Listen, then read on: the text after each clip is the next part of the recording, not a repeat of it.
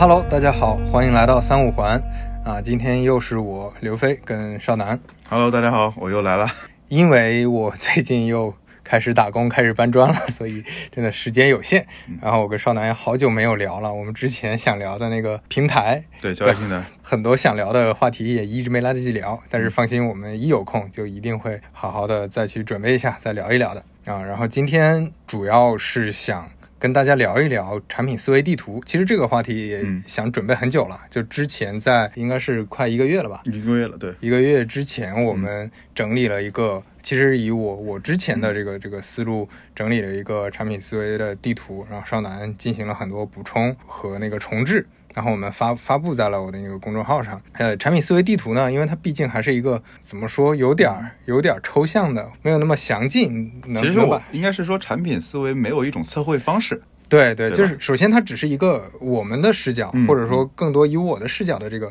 维度去看产品思维的一个内容。然后另外呢，这个内容其实因为它做了一层抽象，呃，就它能被解读的空间特别大，所以我们其实是想坐下来聊一聊。一方面是聊一聊我到底是对于产品思维怎么理解的，另一方面也是啊，听听少男跟我之间。因因为我们之前的成长经历差别还还是挺大的，我们刚才也聊到，我们在不同的成长经历当中对产品思维的理解有哪些不一样的地方。我觉得每一个产品经理可能对产品思维的理解都不太一样，所以这个就非常有意思。产品经理其实之前没有被培训嘛，也不可能被培训。我我其实当时我看到这张地图有一个很大的感触，是因为我也算可以说做了十年产品了，嗯哼，但是我心里面有一条路径，但是没有一张地图。比如说我告诉你说我们要去一个地方，我们该往左走，往右走，往前走，往后走。没错这边有个坑，我们要跳过这个桥。嗯，但是呢，我就发现说，我缺乏了一种从高空俯瞰的这个地图会会是什么样的？因为有一些领域我是不会触达的，嗯比如说像那个像支付或者像商业产品，在我的这个旅旅程里就比较少，对对吧？那比如说可能还有一些就是可能我就比较多，但是这没有这张地图之后，我看完我就很可以说有点启发我是，那我的地图该是什么样的呢？嗯对吧？所以我觉得今天想聊一聊，一是也听听可能刘飞老师这一路是怎么过来的；二来说，那我也想趁此机会，是不是有也能把我的一些在里的顺一点，能把我的测绘方式给画出来？我们就不铺垫太多了，我们就直接开始聊吧。对对，然后这这张图呢，大家可以在我的呃公众号里啊、呃找到之前发的一篇文章，也可以直接在公众号里输入地图就能看得到了。然后现在我跟少南就在面向这张地图，跟大家简单先聊一聊嗯啊。首先这个地图我我先简单说一下，就是它分几个呃模块，第一个模块大模块就是认知用户。啊，它跟需求分析第二个大模块是强相关的，你要基于用户去做需求的分析拆解，对吧？后面的产品设计呢，又是基于需求去做的。那中间有一个模块叫价值分析，其实价值分析跟需求分析也是强绑定的嘛。呃，相当于需求是你从用户身上发掘出来的他的问题，那价值呢是你从产品视角说我能能不能帮用户解决这个问题。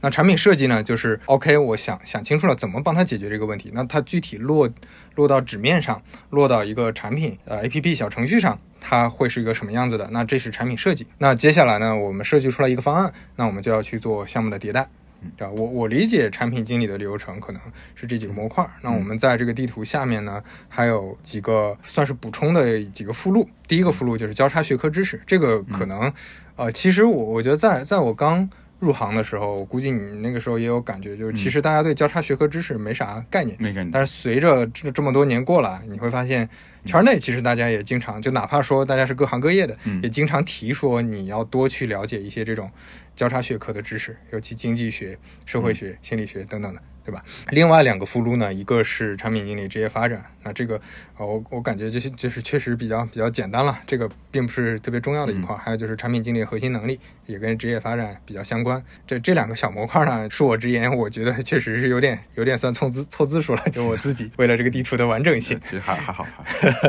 对，这就是这个这个地图的全貌。嗯那对于这个全貌，当时你第一眼看到，你会觉得这个模块上跟你自己的这个产品的体系有哪些区别？其实我觉得好玩是这样的，这张地图我看成两块儿，嗯上半截就是我我们不是买那种纸质地图嘛？以前啊我有个习惯，到每个城市都会买一张纸质地图对，那会儿还比较早。是但是你那张地图就特别好玩，上就中间最核心的地方是这张地图是什么，你在哪儿，你要去哪儿，这是地图。然后我们下面这几个模块，什么职业发展呀、核心能力啊、交叉学科，嗯有点像杭州著名的景点有哪些？对对然后你要坐几路车，几路车到哪儿？有什么好吃的东西？是，所以我觉得就是大家看这张地图可以这样来理解：就上半节是核心的流程、核心的东西，嗯，下半节是说，哎，有什么更好的东西能让你玩得更开心，嗯在地图上不迷路，或者带好哪些装备。我是嗯我是第一反应是这么理解的。然后在这个这张地图里面的认知用户部分，我觉得我是跟你高度一致的。就没有任何的差异。在其实我缺失的一大块儿，其实是在价值分析，就嗯我没有这个概念，可能自己会做过，但是我没有什么公式，也也没有把它抽象为一个模块儿，嗯哼说要很很很 serious 的去审视这件事情。嗯哼，所以这个是一个缺失。嗯，然后在产品设计模块里，我可能反而会再多一部分。就会多一部分就是那个 service design，就服务设计。对，明白对，因为我我当时其实做了很多那种类似于说 O to O 那个时代嘛，嗯那会儿发现说，哎，你好像在手机上完不成所有的体验了。纯粹手机的体验是割裂的，它有线下商家，有什么你要去跟商家谈判，有三方核销之类的事情。嗯嗯嗯，对，我会设计了一大堆这个服务设计。嗯，OK，就它的呈现方式不是我们认为典型意义上那种产品。对对对对嗯对，可能因为本身也有时代嘛，你想在早些年可能这样就够了，对吧？对你再往后这些年，我们的很多知识也是不一定能继续的，有周期性。嗯嗯但这是我觉得说，哎，很好玩，就是同样一张地图，同样一些事儿，大家看法不一样。然后这里边，那嗯。我我先说一下，我当时就我这个产品思维这个框架、这个模型是怎么形成的。就首先，我觉得这个肯定不是一个中中态，嗯嗯就首先说这个不是一个标准，对吧？就并不是说行业里大家都要认可这个，或者说都要参考这个，这只是我个人的一个呃，就是你从那个空间上来说，它只是个人的一种视角，然后你从时间上来说，它也只是一个阶段性的总结，就可能对我未来我可能在里面会删减做补充。正因为这样，所以我可以分享一下我是怎么慢慢形成了到现在这个阶段的这个模型的。就首先我刚刚进入这个行业的时候，其实你也知道，我第一份工作是在锤子，对吧？我的老板现在在在搞直播，然后在锤子呢，其实我觉得对用户。其实还是有一些认知和理解的，只不过他的认知和理解并不是说现在这么，我觉得现在相对来说会稍微完整一些。就当时的认知和理解，更多的是局限在用户场景，或者说很很细节的一个用户的一些点，而并不是说很你从一个用户完整的一个心态、完整的一个心智去认知，更多的是哎，我拿到一个功能，我看哎这个功能喜用户喜不喜欢，对吧？嗯。或者说这个功能用户在什么场景下会用，嗯。然后其实是一个，嗯，我觉得应该这么说，就是是一个比较微观的认知，就微观认知上没有问题，但是会特别强烈的缺乏宏观的认知。就我们当时，当然也是因为条件所限，我们没法做大量的用户研究，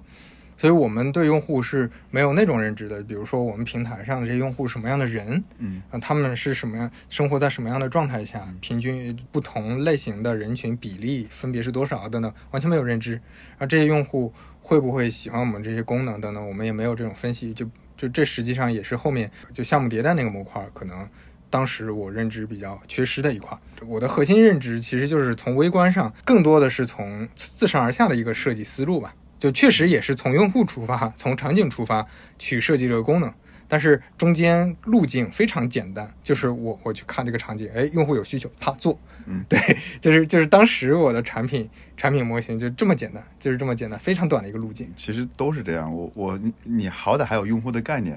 我记得刚当时我们是做 iOS 开发嘛，一零年的时候，嗯我那会儿才有说哦，我要做一个产品的概念。那会儿是做什么？拍脑袋，我做个温度计吧，做个倒数日，做个日历，OK 就是大家是完全是从自己出发，根本不 care 什么是用户的。对。然后你刚才说起微观的话，我倒有个印象挺深刻的，就是我去了百姓之后嘛，嗯其实大家有一些用户意识，但当年嗯用了很多方法，研究用户的方法其实是从广告公司里面出来的。呃，这怎么说呢？比如说那个就是类似于联合利华呀什么这种，就是消费品出来的。比如说焦点小组，其实也是正常的那个用户研究的方法。对，也也是了。当然他们有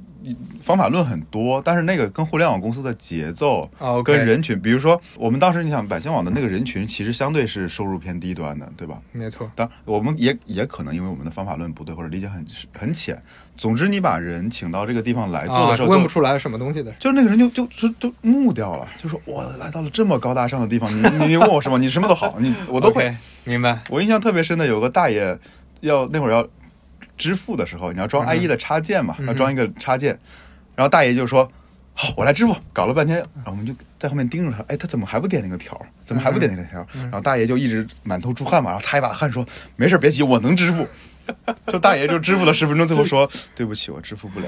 就他是把这个当成一个任务，就是一个对对对我一定要完成。他跟正常他的生活状态完全不一样。”对，那会儿其实就是刚才说到有点跨学科，就是一片蛮荒的时候，我们隐约知道要动这个事儿，嗯哼，但是你只能从其他行业借经验嘛，你你也不知道该怎么做，所以我们当时借过焦点小组，借过什么眼动仪，我们还做过眼动仪，很高端，啊发现其实也并没有什么卵用。对，所以我觉得这块儿我感触蛮深，跟现在比，其实方法论真差了很多。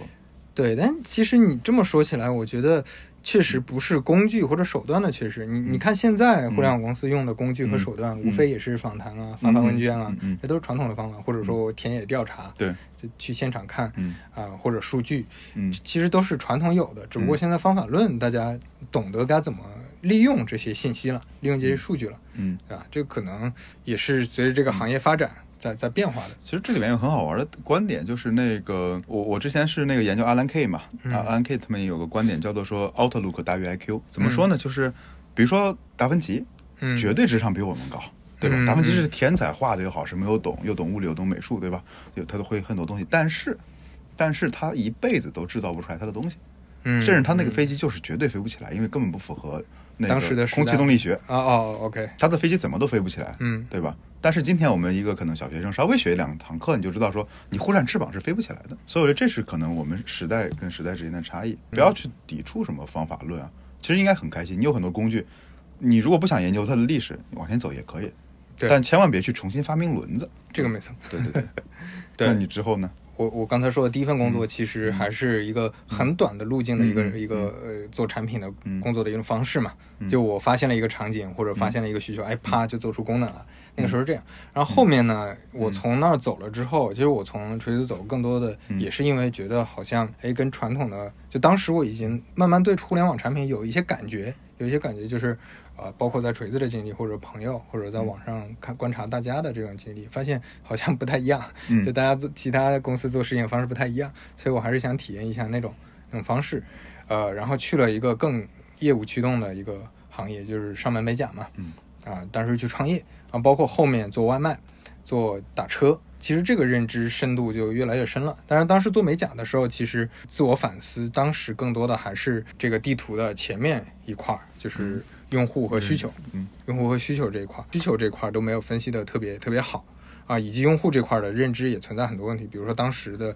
对用户的认知可能就是美甲用户，但实际上你对美甲师的认知会特别少。但是当时我我我觉得这不是用户啊，嗯这不应该是我管的，就美甲师你给他钱让他来就好了。就当时这真的就认知就这么浅薄，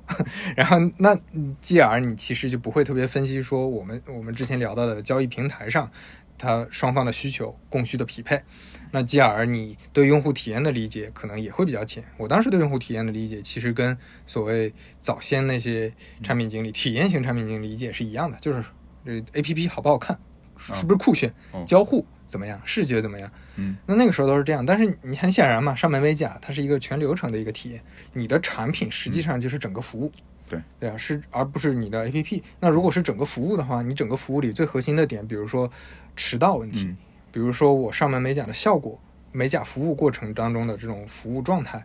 这都变成了非常核心的产品点。但是你如果只关注 APP，那就变成了只关注它下单前，但实际实际上下单前的体验反而是相对无足轻重的，更多的是下单后怎么派单，嗯怎么让美甲师的服务提升，怎么管理美甲师等等，就是这些当然是后面慢慢才开始意识到了。但是在创业那个时候，意识就比较简单，比较浅。其实这个地方我觉得特别好玩的一个点啊，其实咱俩在这块的觉悟，嗯，我觉得差不多同期。嗯我觉得这里面其实可以再插入一个那个 Airbnb 的观点。其实，嗯嗯、可能早期 Airbnb 有一个叫白雪公主计划，就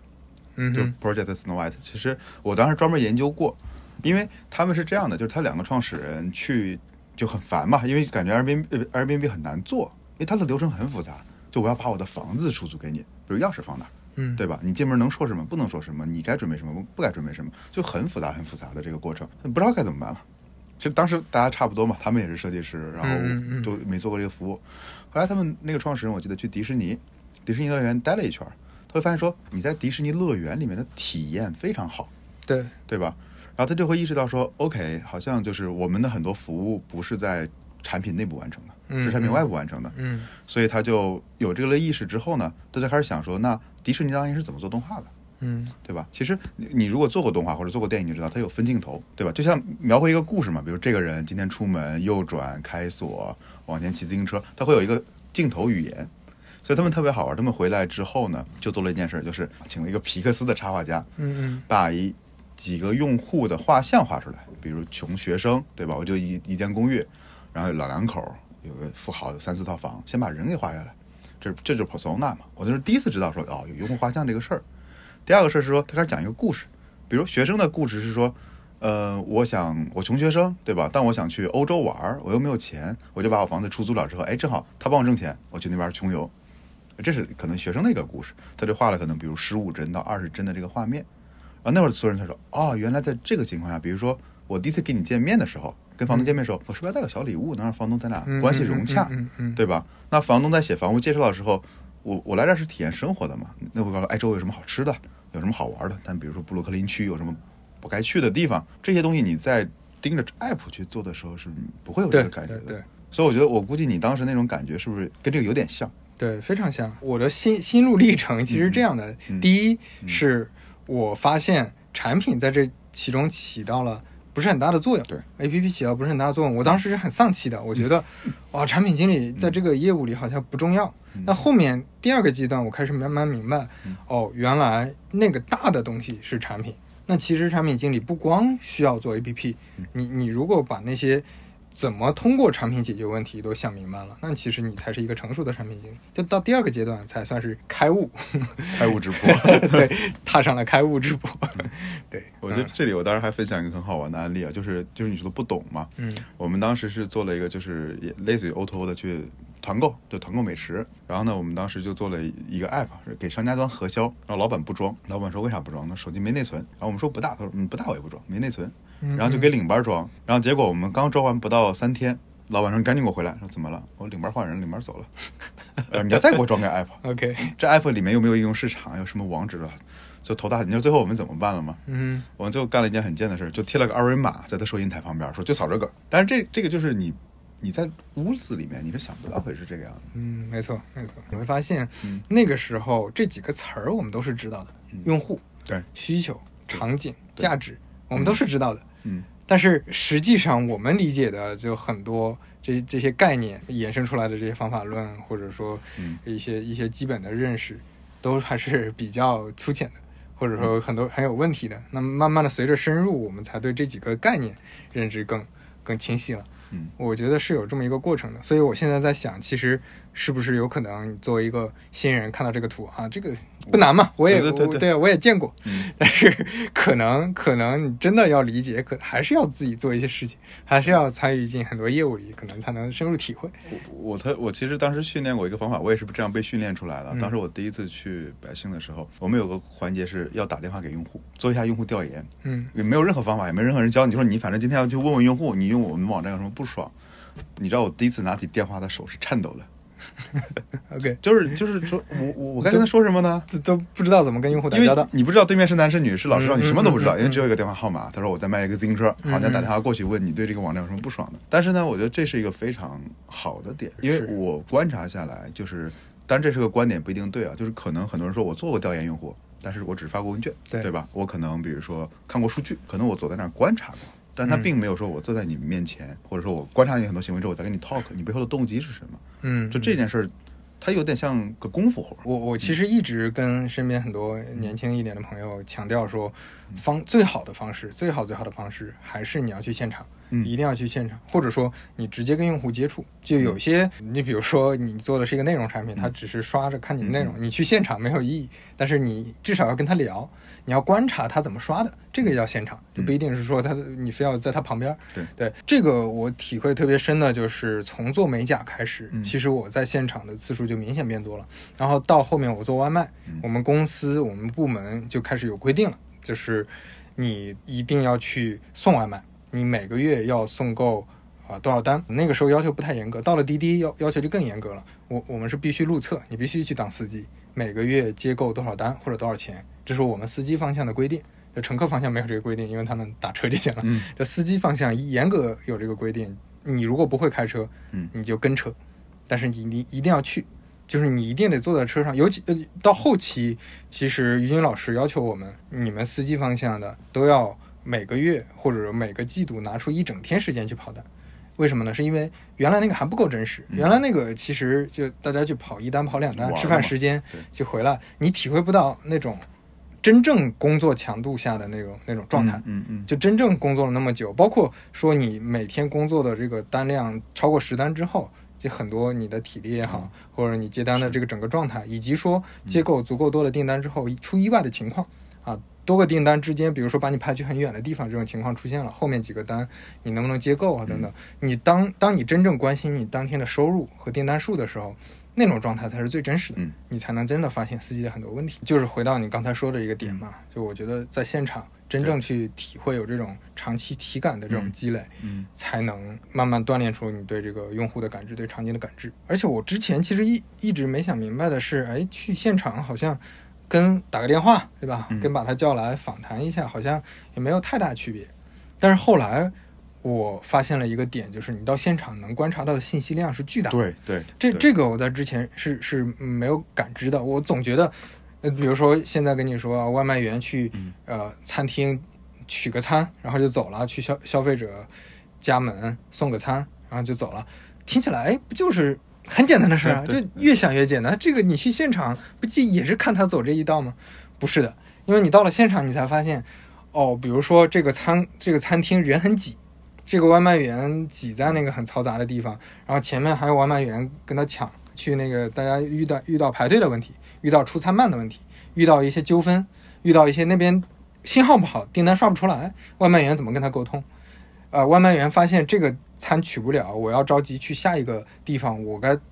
到在那个现场怎么处理这些问题？你会发现现场遇到的这种问题，遇到的这种信息量会特别特别大。是是，对，所以我觉得这个这个才真正通过这些方式，我觉得在这过去这几次，就其实做美甲的时候慢慢有了感觉，嗯但是你只是发现了问题，没有解决问题。做外卖的时候，慢慢更有了一些感觉，然后真正到在滴滴，我觉得这个这个感觉才能比较好的培养起来。就我刚到滴滴的时候，我就已经给自己定下一个目标，你要花一个季度时间去了解司机群体。啊，那你已经有很有意识的去培养你啊，通过一些你知道比较有效的手段去培养你这种感觉。嗯，其实这个我真的很有感触。你刚才说外卖，其实我也做过外卖嘛。嗯当然就一件最简单的事儿，同时来了五个人，你要确保你架子上的东西不拿错，嗯或者你要保证你的盒饭里面要保有一双筷子，就这么一件小事儿，你如果没做过的话，你发现因为没有叉筷子一定是差评，我没法吃饭了。但是还有一点就是，我会发现说，很多人为什么说我不太相信问卷，就是因为这是有偏差的。嗯，就很多人会觉得说我问卷足够多是不是就行了？我觉得不是的，因为你去现场里面，很多人我觉得很多人会乱用这个调研这件事儿。这个我想展稍微展开讲一下，就是他会觉得说问卷问卷用户量多，所以能过来指导一些行为。我去现场只能看三个人、五个人，所以它只是一个定性的。我见过去现场做定量的人，那就失嗯失去意义了，因为你怎么地不可能看五百个人，对对对对，对吧？你去现场，就像你刚才说的，我能观察到很多可能在我意料之外的事儿。对，而这时候这些意料之外的事儿，你要去揣摩，比如说断网这个概率是多大，嗯嗯，对吧？断网不可能一直是断网的，对，个别地方不好，那怎么处理一下，对吧？但是比如说高峰期排大队，那很容易出现这个情况，对吧？或者说那个我我我单子送错餐，对对吧电瓶车坏了等等，对对对，就这些东西是你应该是见微知著的，对，所以这里面就是不仅仅说你要跑现场，那还要勤总结。对，就这个事儿，但我觉得好处就是说这个事儿非常有价值。你攒五年的人，你在现场待过五年的人，不管是什么行业，不管你中间换没换工作，和你在现场待过一年的人就是不一样。我我这里有个很好玩，我之前带过一个一一个一个小同学，就是他刚来的时候我就让他做调研，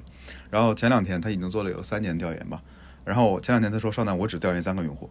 然后我告诉你这三个用户里面的 insight 是什么，而之前他是一天可能就打二十个电话、三十个电话，嗯嗯，然后我们再看说他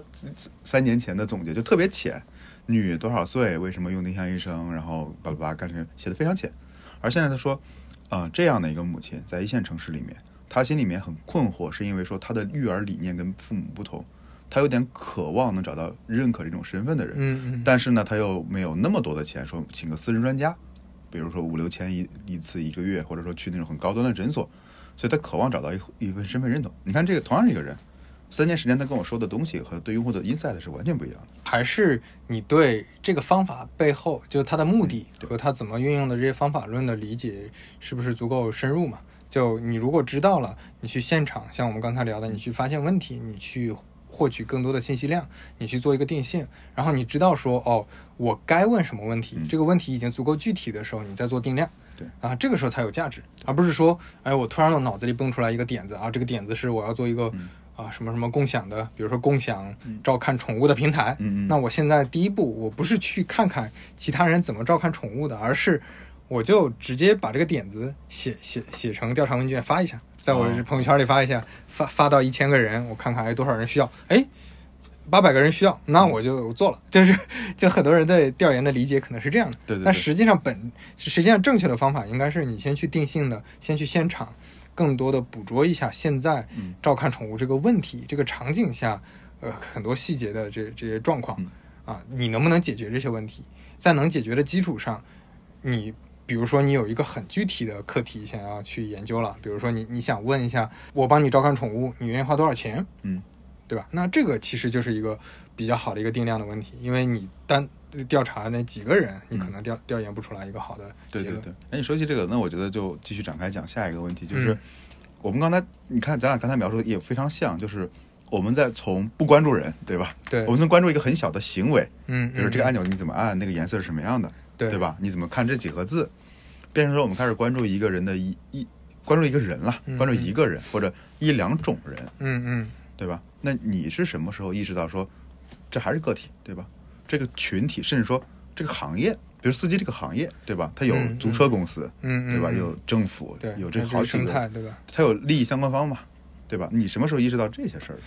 嗯，对，因为刚才我我讲的嗯是，比如说我在美甲那边慢慢有感觉，是说产品不是说表面的那些东西，然后嗯到了外卖的时候，慢慢就开始开始解决这个问题，开始锻炼这方面的经验能力。嗯那你刚才说的这个点呢，我应该是在做外卖的时候才意识到的。嗯。就你要有一个宏观的认知，嗯。对这个行业的一个判断，行业的用户是什么样，行业的整个逻辑，这个行业一定是存在嗯。逻辑的，对对就是嗯，但是后来我知道这个其实于军老师总结的更好嘛，嗯。就是它其实是一个供需一个交易，供需的匹配，所有的我们用的产品其实本质上都是交易等等。那那当然在后面再抽象拔高一层，但是在外卖那个呃时候，我就慢慢认知到，因为你本身做外卖配送，你的上游是外卖平台，那那你的你的下游可能是就是你作为一个平台，你的对接双方、嗯一一方是商家，一方是外卖员，嗯在这三三方之间，你是一个什么样的角色啊？以及说外卖员到底他的需求是什么？你怎么让这个供给愿意到平台上来？然后消费者的呃商家的需求是什么？他他们怎么会愿意到这个平台上？等等，那个时候开始有这种认识。那到了滴滴，当然。嗯滴滴那边的认知就会更深了，因为大家会从更宏观的那个视角去、去想，就像你刚才说的，可能司机代表的是一个供给，供给首先呃前面面向的是消费者，面向的是用户，那同时又有平台的这个参与，啊、那它背后呢又有大量的你要提供这个供给，你要有人，嗯。人从哪里来啊？人，比如说你可能有很多的我们叫那个呃提供线索例子那种角色，这嗯些角色可能是一些啊地方的一些什么租车公司啊，对对或者说一些小团体，甚至有一些他就是认识很多司机的那种司机。嗯另外一侧怎么怎么去搞车啊？车是怎么来？你要跟很多车辆公司合作，那这这个这个生态背后又是什么？但到后面可能政府管控之后，还有很多合规的问题，对对对呃车牌又是从哪来啊？等等，这个生态你你就慢慢知道这个、这个行业里的这个逻辑。那这个逻辑下面每又又能拆很多层，嗯对，你在这个交易平台上，这个四成匹配中间又有哪些逻辑啊？你的派单逻辑，你的服务逻辑，然后等等等等，这各各方面的逻辑，它背后又能拆出来很多很多什么问题。其实你就会发现你，你你是慢慢是在一个，就是你有了一个业务的地图，那嗯那你是能找到你所做的事情在业务地图上哪个点的，而不不是说像刚才你提到的，我发现了一个用户行为，我发现了一个很细的微观的一个点，嗯我就啪就解决它就完了，对吧？这个路径就变长了。当然，你要解决的这个这个方法也变得复杂了。我这个是很有感触的，因为，嗯，其实你看，我们就是连点成线吧，对，先不知道是什么，结果还有一个点，有很多点，点连成线，在线最后连成了一张地图。对，其实我们是，我们是这不是业务地图了，对对吧？但嗯这张地图其实也饱含了我们这样的一个思路。嗯对，但我刚才在想一个命题，这我突然想到的，嗯能反过来做这些事儿吗？比如说，嗯因为我们俩都是从从一点还是往上拔，往上拔，往上拔，然后去嗯把这些点连起来。嗯存在一种说，比如上来我就向你说，哎，刘飞，我先教你说这个行业是什么样的，嗯哼，格局是什么样的，然后咱从宏观到微观，是不是也有这种做法？我觉得可能是有，但是这个比较适合那个在什么场景下呢？就是在比嗯如说大学教育、大学课堂里，嗯或者说一个一个通识的嗯一个课课程里。嗯比如说你你好比说你是做一个航天工程的，嗯你可能本科四年。包括硕士几年、博士几年，你学的东西是越来越细的。本科可能学的比较粗，但是你你至少要了解很基础的那些知识。嗯你要学物理吧，你要学很基础的这种，对，嗯未来你可能用不到，但是你要嗯知道背后的原理。但后可能未来用到的可能性，就是每一个知识点用到可能性不大。嗯嗯然后你到后面就会越来越窄，然后到最后你工作的时候，你发现博士研究的那些东西也不一定用得上，但是这些变成了你的一个一个基础，嗯就你能做好这件事情的一个很大的一个武器库。我觉得你刚才说的那个就适用于这种场景，但是它不适用于说你就来到行业里，你你你招了一个实习生，你就让他先从那个了解下来，我觉得是不是就不太合适？我觉得是不是也得看时代？因为嗯我们经历那个时代是蛮荒嘛，就蛮荒的时代，没有什么嗯框架。你像航天器，可能相对来讲啊，比如说就是公制推进这件事儿，嗯已经很多年了，它没有特别大的变化。再比如，那回到今天我们说产业互联网，产业互联网嗯是不是也有这种可能？比如说，你想，就算中国的医改再多吧，最近做了很多动作，但是那相对互联网来讲，它还是很慢很慢的演化。比嗯如一个嗯政策可能也是一年两年会稍微改改修补一下。我明白你的意思，但是你你反过来想嘛，一个人的成长路径可能还是得从从小做起。对也是，就是你反过来说，你你哪怕是一个很很厉害的银行家，嗯但是你可能前两年就是在在银行当柜员，嗯 那那个时候你的老板、大厅的大堂经理可能 也不会天天教给你说这个行业大局势，对吧？银行大趋势，可反而有的时候嗯。不见得是个好事儿，就可能会眼高手低，因为嗯。尤其是稍微大一些的公司，稍微大一些的产品，那你的模块很细了。嗯。那这个这个新人刚进到行业里来，他其实应该先锻炼基本功嘛。那你告诉他太多这种指点江山、可以指点江山的东西，我觉得反而不利于他完成手头的这个工作。其实我记得当时我带设计师的时候，因为我嗯当时会带设计师、交互和嗯产品经理，同时带这几个部门。嗯嗯，我大概会告诉设计师，比如说你在一定程度之后，你就不要再去关注说界面好不好看了。嗯嗯首先你先从设计到框架，你先有个框架思维，嗯比如说 iOS 指南、安卓的交互指南，你先有个指南的概念，嗯，对吧？你会你在设计 pattern，在设计组件，而不是在设计页面了。然后呢，这你从组件里面开始慢慢往交互走，就是说流程是什么样的。你从设置一个静态的页面到一个 flow 一个流是什么样，嗯哼再往后你可以理解说用户是什么样，然后呢用户背后，然后从用户背后开始理解说需求，开始设计产品，开始设计底层的架构。我当时跟他们提过这个，我觉得有这张地有这样的一个 sense 是好的，就是你不会在一个地方 over design。嗯，OK，对，其实我当时因为从设计师转过来，很多设计师你你会看到平面设计师有时候都转不了 UI，嗯嗯，因为它有一个很强的很强的那个平面的那种空间感啊、留白啊这些东西。嗯嗯但是呢，反而是说我面我面试的时候啊，我特别怕看到一类人，就是你说的指点江山的神。上来我先给你分析小红书哪点没做好，对对对对吧？我来给你分析分析说 B 站有什么战略失误。对，其实我特别喜欢，我当时记得我招过一个一个同学特别好玩，就是他们是那个大卡开传话公司，嗯是做那个物货车的。他能给我讲出来很细节，一个交互设计能讲出来这个，在这个大卡车司机他们在那边买货卖货的时候，他们的心态是什么样的？嗯嗯嗯嗯而这些是非常非常打动人的。我我在想，其实刚才应该这么描述，就是嗯它可能需要有这样一个地图，这个不一定是一个行业地图，但是可能是一个知识地图。你现在所做的事情需要的武器是在这个位置，对对吧？你你未来可能它是一个大的框架，嗯这个框架，比如不管是你做设计还是做产品，你可能要有这种框架的认知，嗯而并不是说你现在就要去呃思考怎么解决对对对这个这个行业问题、产业问题，对但是你可能要有一个这种框架性的嗯大概的认知，对对对，嗯这我同意。而且你随着可能年龄和经验的增长嘛，嗯你的地图层次其实反而会更简单。对，因为刚开始你看我们俩都看到无数细节，今天这个用户做了十个行为，明天做了二十个行为，嗯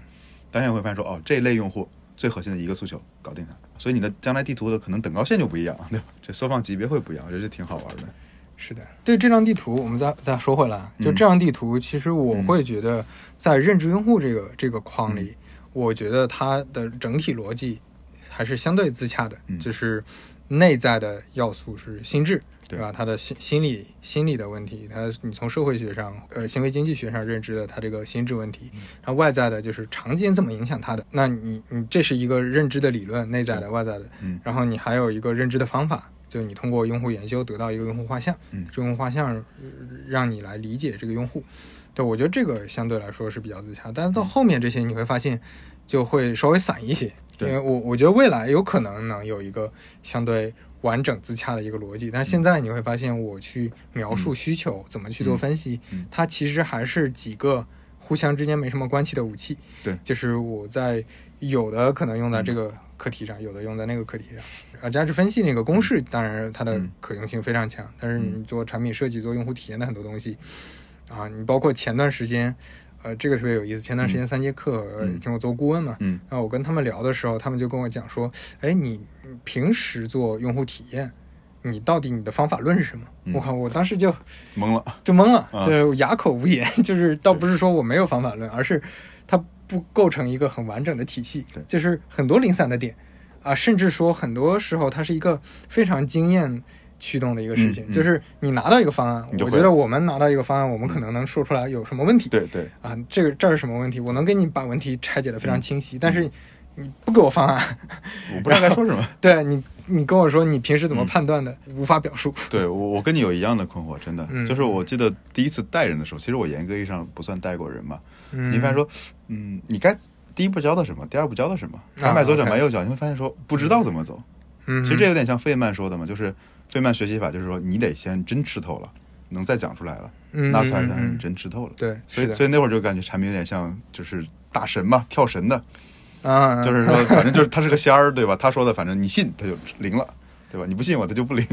啊，所以你反过来说，嗯。别看说大家经常说张小龙说的一些东西，或者于军老师嗯。他说的一些东西比较简单，对，啊，大家经常说啊，这大神说的也不过如此，很多东西很简单，嗯。但实际上你真的做过，你就知道他们提炼的真的还是非常非常 厉害的，你就你想想段永平、巴菲特吧，那说的事儿都是很简单。对。但是他们提提炼出来那种、嗯那种那些那些逻辑都还是非常清楚的。对就我们去，就像刚才说，我们去讲可能都讲不太清楚。对对对，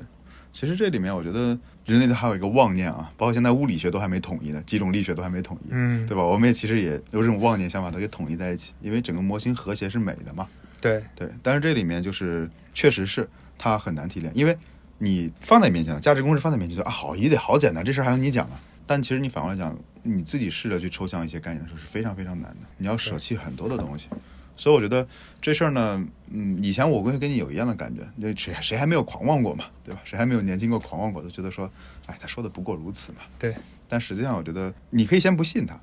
但是有一有一天你回来的时候，你可以再再试着去理解，你能不能提出更好？我现在会发现这样的，就是我拿到别人写的一篇文章也好，一个框架也好，一个思维方式也好，我可以不信你，但是我一定要提出一个比你更好的，嗯哪怕我能揪出来你一个不适应的方式，对我打个补丁都认了。对对对但我试了几次之后，发现说，嗯，还挺难。对对，这就是我我觉得，其实你也可以用这种嗯方式侧面的证明哪些理论是更厉害的。嗯嗯你比如说像刚才我说的啊，大家看张小龙、看易军，嗯大家就会说简单，嗯但是看某些人的理论，大家会说有问题啊。嗯嗯，这里面我随便举出个反例来，但是他们的我举不出反例来，我只能最后说个简单。对，那说明这个理论其实还是好的。我我我觉得，尤其是产品经理的这些概念和一些方法论，嗯。就就像刚才我们聊到的，它它其实并不存在一个很完整的、很准确的一个完美的一个理论和方法论。嗯。那其实我们看到一些别人的理论之后，嗯或者我们自己总结出来一些理论之后，最好的方法不是说去寻找哪个更好，嗯或者说去去寻找一个什么是完美的。怎么说？就是现在的理论有哪些问题，我能举出哪些反例来。嗯当我举出反例来之后，我看这个理论还能不能再去做一些补充，再把它做迭代。就我觉得用迭代这个思路去看待你自己的这个，我觉得有点像，其实当然我说的还是有点玄学了就是有点像，如果你做，比如我们当时大学学雕塑或者什么样的，嗯。就每个人都有一件顺手的东西，他很可能大家都买了一套笔，一套就我们当时买很多笔啊、嗯。刀啊什么的，每个人都是一样的，但你会用着用着发现，有些人拿刀背，有些人拿刀刃，有些人可能就拿筷子，whatever，就是他最后反正都能做出来一个他自己风格的东西。所以我觉得第一件事是说，你先知道有这些工具，别人家都拿雕塑刀来了，你还在拿手，你已经 out 了，太慢了。第二件事是说，这些工具你先放在盒子里用用，经常拿出来用一用。对然后我记得那天我我当时就因为你这个认知方法里有一块我特别觉得好玩，就是说那个认知偏误，很多人一说就是懂，看过，我知道，嗯对吧？什么损失我沉没成本我都知道，但是呢。比如说我，我特别推崇他们去看一下拼多多里面的充话费很多的东西，它到底用了多少种心理学的方式？用户在哪一个时刻他的心理账户发生什么变化？就你能真的是这样的挨个去，别分析一次，分析个五十次、二八十次的，我觉得这相当于你把工具用溜了嘛。最终再发现说啊，这两个我不太常用的，哪些好用的，再打上一些补丁，缠上胶带，我觉得这种方式可能更更更实在一点吧。对，说到这个，我想起来，其实于坚老师之前嗯。在我们团队里训练我们的方式，最核心的一种方式是什么？就是你们讲 case，让我我来帮你们讲嗯 case 嗯背后的这个，嗯。我怎么理解的，然后他会用他的认知去理解，啊，当不是他认知的时候，他不做评价了。那这个其实你们自己去研究，但是我并不是说啊，我写十条理论啊，你们去背过它这几个公式，而是说，哎，你这个你讲的这个 case，你其实你从价值公式怎么分析，你从交易交易模型里面怎么分析，你从用户的场景上怎么分析，他就会用这种反复的用这种方式让你感知到说，哦，这个方法这个武器该怎么用。对，其实我们自己去训练自己也是也是这样的。对，因为这里还刚才你说这个，我还想起一个一个点，就是其实为什么我我我当时我我当时看产品经理有几个特质我很看重嘛，比如我看设计师有个特质，就是你做设计师，你有没有重新设计过别人的产品？嗯你哪怕随便把 UI 改成多丑、多烂、多炫酷，我不 care，你做过没做过？你会发现说，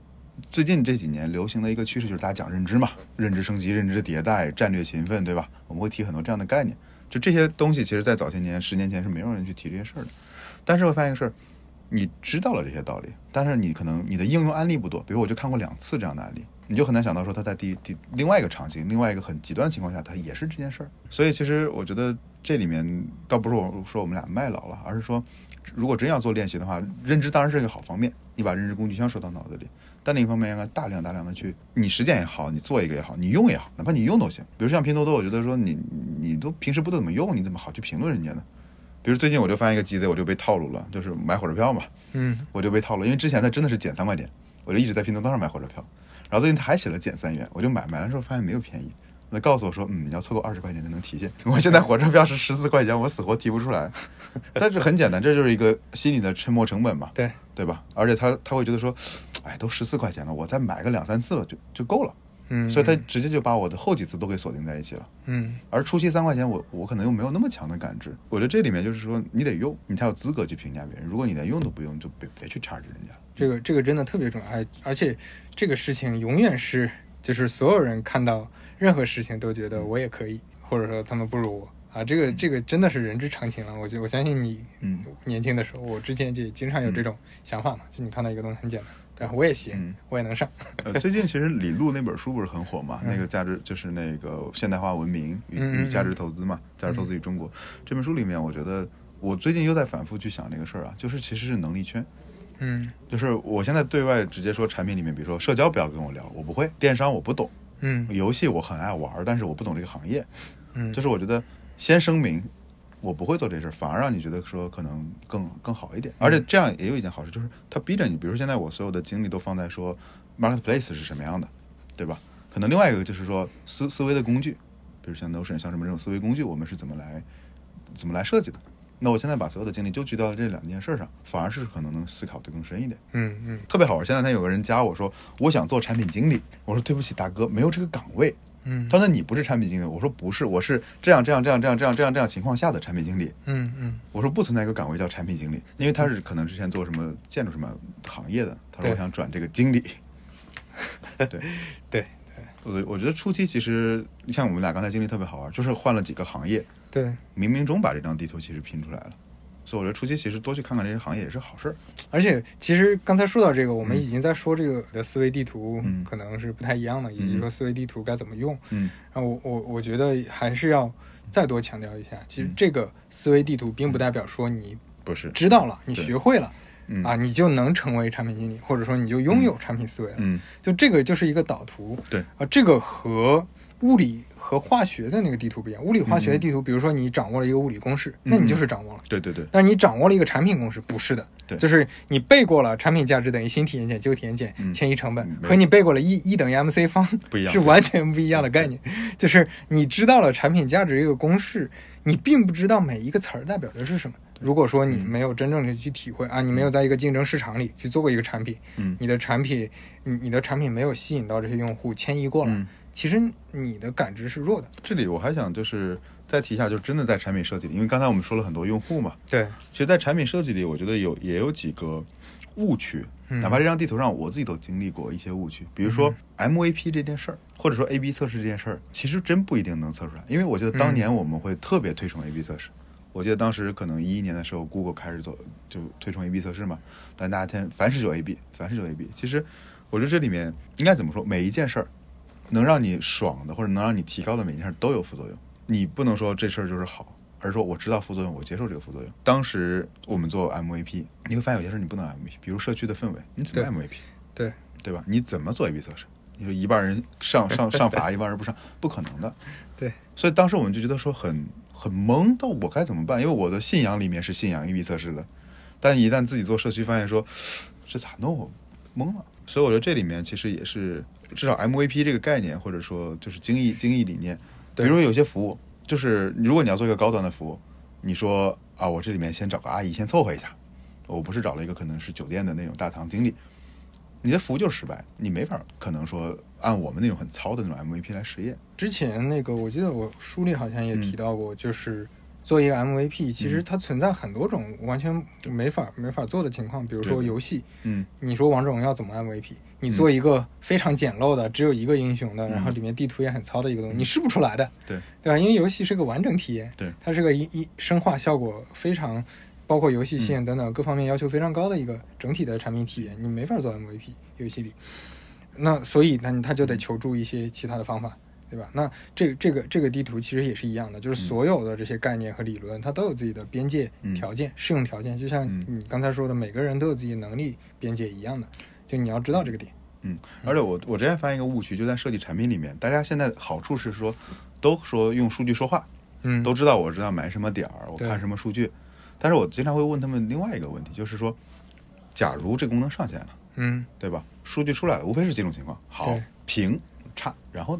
嗯哎，很多会发现产品经理说，嗯，就是他没有去想这一步，因为他会觉得说我设计的一个方案，我我招调那个需求，我设计的一个方案，我打好了点，我等数据出来。对我觉得流程按流程推进就完了。他对，但但其实这会儿你会发现说，如果好，可能这事你也做不了什么了，到头了，嗯，对吧？如果差，你根本就不知道你该怎么补，对，甚至说你都没有考虑过平的情况是怎么样的。如果其实这时候你能以这种方式再往下推演两步，你相当于是说你从一分三，三分九，对吧？然后呢，你能至少想到两层以后、三层以后，那这样设计产品其实更多的。而我发现说，很多人是说一个 case 打点需求提上去没了，我觉得这这也是一个产品设计可能相对也不说误区吧，只是我觉得大家有时候不需要非得说必须上线，必须快速测试，拿到数据我快速反应，有时候你你你是没想好你怎么反应，可能一秒钟之后给你数据你是没有反应的，因为这是我可能经常遇到的一个情况吧。哎，那我我我们聊完了可能那个比较大的这一块儿啊，嗯我想聊一个比较好玩的，就是你为什么定出来是这六个核心能力？我们开始讲景点了啊，讲景区了，啊，你说产品经理核心能力对对吧？？嗯，你为什么会提出这些呢？其实前六个，嗯呃，前五个嗯应该是于晶老师提出来的，嗯然后我也非常认可。嗯呃，这里面其实最核心的核心的两个能力，我我感觉好像是真的没有什么争议的。嗯就不管是哪哪个派系的，嗯就是你会发现产品经有很多派系，有很多人认知不一样。但是，呃，我发现各种书籍、各种那个产品与爱发生的这种那种比较高位置的大佬们，大家基本上都会提两个点，一个是逻辑，嗯一个是同理心或者共情，嗯对吧？逻辑能力这个都不用太多解释。我们刚才说的所有的几乎所有的问题，你没有逻辑是搞不定的。对，它不是一个机械工作，或者说不是一个感性的、感性的一个工作，它是一个非常需要你严谨分析的一个工作啊，这个很好理解。第二个就是同理心或者共情能力，嗯这个其实更多是用在呃偏 to C 的产品，嗯或者说嗯呃我们前面讲的用户认知那一大坨，嗯它里面大量的部分都需要用到共情能力。对对你完全没有共情能力，你你 就是那个其他的事情高高挂起，跟自己没关系的就不关心，嗯那你去现场也没有意义，你获取不到什么太多信息，你感知不到用户。像刚才说的，我们每天跑实单当司机，你没有共情能力，你就只是跑啊，挺累的，我就回去了，对你没什么感觉。所以，所以这两个可能是产品经理的两个真的是门槛了，我觉得是天赋上的门槛，嗯。或者说是能力上的门槛。呃我我我们探讨一个问题啊，嗯。其实在这块儿我非常同意这块儿，但是我觉得这些年有没有可能，比如说，因为我们比如说现在我们做交易的东西越来越多了，嗯，早年其实说好用就行了，smooth 就行了，对。对吧？那之前我们交易越来越多了，那因为你看于军老师也提到了，包括我自己也花了很多精力，你也看很多经济学相关的书，对，我不知道该怎么总结啊，但是至少我觉得有一些能力，除了说，变化是吧？比如说逻辑是基础，这个不用说了，嗯嗯 to C 里面的共情能力这也跑不了了，没跑了。嗯但是比如说对于市场的理解，嗯嗯，对于人对经济上的这种行为的变化，嗯。我隐约觉得这个能力开始要求是变得越来越多了。对，这个应该叫经验，对吧？嗯产行业经验，这个于军老师总结出来是叫行业经验，可以嗯可以可以，嗯嗯，这这是一种说法。对对对另外一种说法就是嗯你对叫什么市场市场的理解市场的理解，或者说商业的理解商业嗯产业，对吧？可能是这个维度的理解。对，但我觉得虽虽然我们现在没体现出来嘛，但我觉得这块儿是肯定是要将来肯定会被加上去。对，我觉得其实能力，我我嗯，我是觉得它应该分几个层次的。嗯嗯就最底层应该叫素质，嗯嗯，就最基础的素质基础素质逻辑啊、同理心啊，嗯包括产品性，就是你做产品的热情。嗯嗯啊。当然，其实这个这个产品性，我觉得在现在这个年代会越来越弱化，因为嗯。嗯，尤其你到大厂会变成一个螺丝钉，你是被赶着走的。嗯。那那那可能产品热情这个要求不是特别高，但是你如果说在一个还需要突破、需要创新的一个岗位、一个位置上，嗯那那其实对产品性的要求是非常非常高的。呃，所以这是素质，呃，素质里面可能还包括呃自我反思和批判。嗯嗯，你你你你像我们说的这些，刚才提到，其实侧面也说明了这个点嘛。嗯你如果说啊，我认知到了一个模型，我试出来了一个方法，我再也不变了。嗯啊，我就觉得这永远是对的，那也不行。对啊，我觉得这些是素质，在这个素质之上，可能有一层叫能力嘛，就嗯这个能力可能包括啊、呃用户研究的能力，对，是吧？有需求分析的能力、价值分析，嗯，然后产品设计、用户体验，理解啊市场对吧？市场，嗯呃，数据分析，对呃，项目迭代、A/B test，嗯变现呃或者增长或者等等的这一层，嗯这一层是包括这些，那再往上可能就是基础技能，嗯，然后写文档啊、画原对型啊，对对对，啊，那个沟通啊、写邮件啊、等等这种工作技能，嗯。对，我觉得是不是可以分这三个层次？可以可以，我觉得就是因为经常会有人说我们这种古典产品经理嘛，就是体验型产品经理，嗯所以我今天说我们要稍微证明一下，说我们对那块也是有关注的，比嗯如对市场对这些东西，我们也是有关注的。因为我觉得产品经理不应该去，我觉得不应该定义自己的边界。这这个我其实觉得我们刚才说的很多点，我们到底该具有什么方法论，嗯。包括说我们现在到底该学哪些学科，嗯我觉得要有一个最基础的一个认识，嗯一个方向，就是你现在在解决什么问题。对啊，你如果说，比如说我们一直在聊平台，嗯嗯呃交易平台，是因为嗯我们都做过嘛，包嗯括我们嗯现在可能也面临一些问题，嗯嗯呃，我们比较关心。嗯但有的人他可能呃没有这个问题，嗯他可以参考交易平台怎么解决，比如说治理的问题。他他面临的，比如说内容社区，他可能也要解决治理的问题。对对对，啊，那我可以复用一些经验，但是但是我如果天天去学非常杂的学科，其实学不完的，就有个核心的问题是学不完的，对对对就太多了。所以说，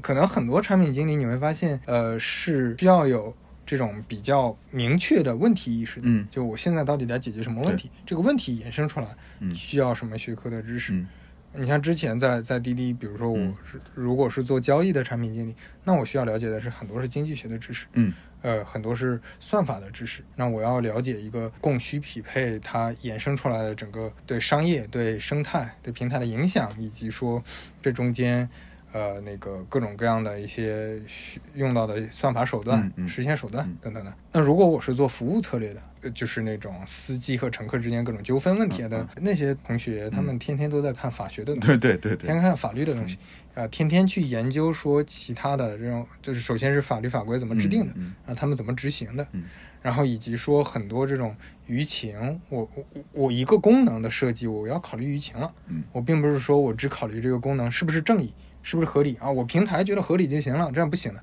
因为如果说这是一个黑盒，那你就要考虑司机和乘客怎么看待这个策略，而并不是说你你觉得我自己啊，对吧？那个那个扪心自问，就就非常清白就 OK 了，不是这样对。，嗯，所以我所以说到这儿，其实其实你少关注一些事儿也没关系，嗯因为关注不完，就是你学不完的习，关注不完的新闻。焦虑来自于哪儿？就是你关注太多你掌控不了的事儿。嗯嗯，就像现在，比如说哦，天天看这些新一轮的这种推荐引擎什么，其实你也会焦虑的，嗯嗯，对吧？所以这是一个鸡汤了嘛，就是你可以少关注一点，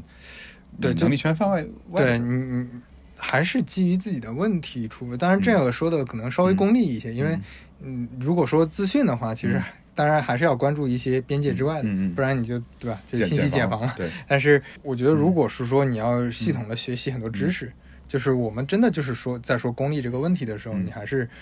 要通过这种问题意识，通过解决问题的方式去找你到底需要哪些武器，需要哪些方法论知识。嗯，其实这里还有一个我觉得好玩的点，就是我们不是说经产品一定要交叉学科嘛，是因为有一个很重要的点是知识的迁移。嗯比如说，我之前有过一段爱看那些投资人写的东西，嗯对吧？我可能我相信产品经理都爱看一看投资人，比如说红杉的人说什么了，对吧？然后可能金沙江的人说什么，我们会这样来想。但是呢，呃，有一段我就又不看了，我会觉得说，你又不投我，对吧？嗯嗯我也没那么多钱，对吧？你天天分析可能 B 站好，我也没钱去投 B 站，对吧？我又不是 B 站产品经理，我看它干嘛？然后呢，你又又不看了，对我觉得说这段对我没什么价值。然后最近我又开始重新去理解一件事，是因为说我的时间是我的资源，嗯哼对吧？因为我没钱嘛，我之前想的是我没钱，我投个屁资，对吧？但是我现在说，哎，时间是我的资源，且这个时间比钱还珍贵，我都不能存，嗯，我必须花下去，嗯对，对吧？那在投资里面，大家有哪些素质是需要具备的？然后呢，我就发现一个特别好玩的点，我当时我买了一点点股票，买的肯定比你少，对吧？但我发现我有一个毛病，我现在能识别出来说，嗯，好像是个机会，就这个股票很好，我能知道了，哎，现在有个坑，但是我不敢下注，我不敢一把砸个，比如五十万砸个一百万砸你，我不敢，对吧？我可能只能来个来个五千，来个三千，对吧？来个一百股就买一点点，这就会发现说，你家回报的时候很少。嗯，那再回到我们的时间里面，比如说，如果你认定了，比如用研究是非常重要一件事儿，老子把所有的时间花进去，全部打透这件事儿，可能过了三五年，我的回报巨大。但怕的时候，哎呀，我这两天学学用研吧，哎，那两天撸撸个代码，学个代码，哎，这边有机器学习的框架，我玩一下，这边又说，哎，可能我要搞一下服务设计，再看一下交易平台，我通过这些事儿反而能就提炼了，就知识有迁移之后，我会意识到说，哦，我哦我的之前时间投资太散了，哎这时候你再去看这些事儿，反而又合到你的一个知识体系里去了。所以我觉得知识的迁移对产品经理来讲也很重要。就是如果你抽象没到那个层次，你会觉得说这三件事跟我没关系。如果你抽象在一起，你会发现说哦，这都是一件事儿。这不管是做产品架构也好，做知识也好，我觉得都是蛮有蛮有意义的。好呀，我我们今天聊了差不多了，时间反正差不多了。对对对，你还有什么要补充的吗？之前准备想说的。我觉得这里面其实这张地图肯定还会迭代。是的，我觉得可能我们先立个 flag，比如以年为单位，可以可以。我们来迭代一下这个东西。然后呢，关于这份地图，我觉得我特别想在播客里面说一下，就是你能不能两种方式，你如果能画一张呢，我们也很想看到你画的是什么样的，没错。对吧？第二种说你可以魔改，嗯嗯，你可以来魔改，就是你能把你说我套套盗用你的几个，反正你也版权没有嘛，对我也你你也开源了，嗯那大家能不能魔改一下地图？比如说把你认为有的东西拼出来，然后再回到刚才刘飞老师讲的，就是我们再看看，比如说现在大家都在提什么新的模块，嗯哼。我们也能吸收一下这些新模块里面的东西。我觉得就还是大家通过，呃，大家可以通过流言蜚语的公众号，嗯然后给我留言，因为那个留言里可以直接发图片的，对对对然后你可以直接联系我，嗯然后把你的这个，呃，你想的，就你甚至可以做批改。啊对对对。去做一些删减，做一些批注啊，你你觉得哪儿不对，你觉得你你平时应该是怎么认知的？等等，呃，无论什么形式，你都可以发给我，发给我们，然后我们看，呃，就这是其实是一个交流嘛，一个互动，然后嗯我们会看，如果说有很多非常有价值的、非常有启发的内容，嗯。我们会也会把它迭代到地图里来。对对，然后呢，你回复地图能拿到我们的版本，然后呢，把你的魔改版本和修改版本发给我们，嗯。我们会来再收集一下，到时候我们看有什么新的火花出来。对，OK，那我们今天节目就先到这儿，好，好大家下次再见。下次再见。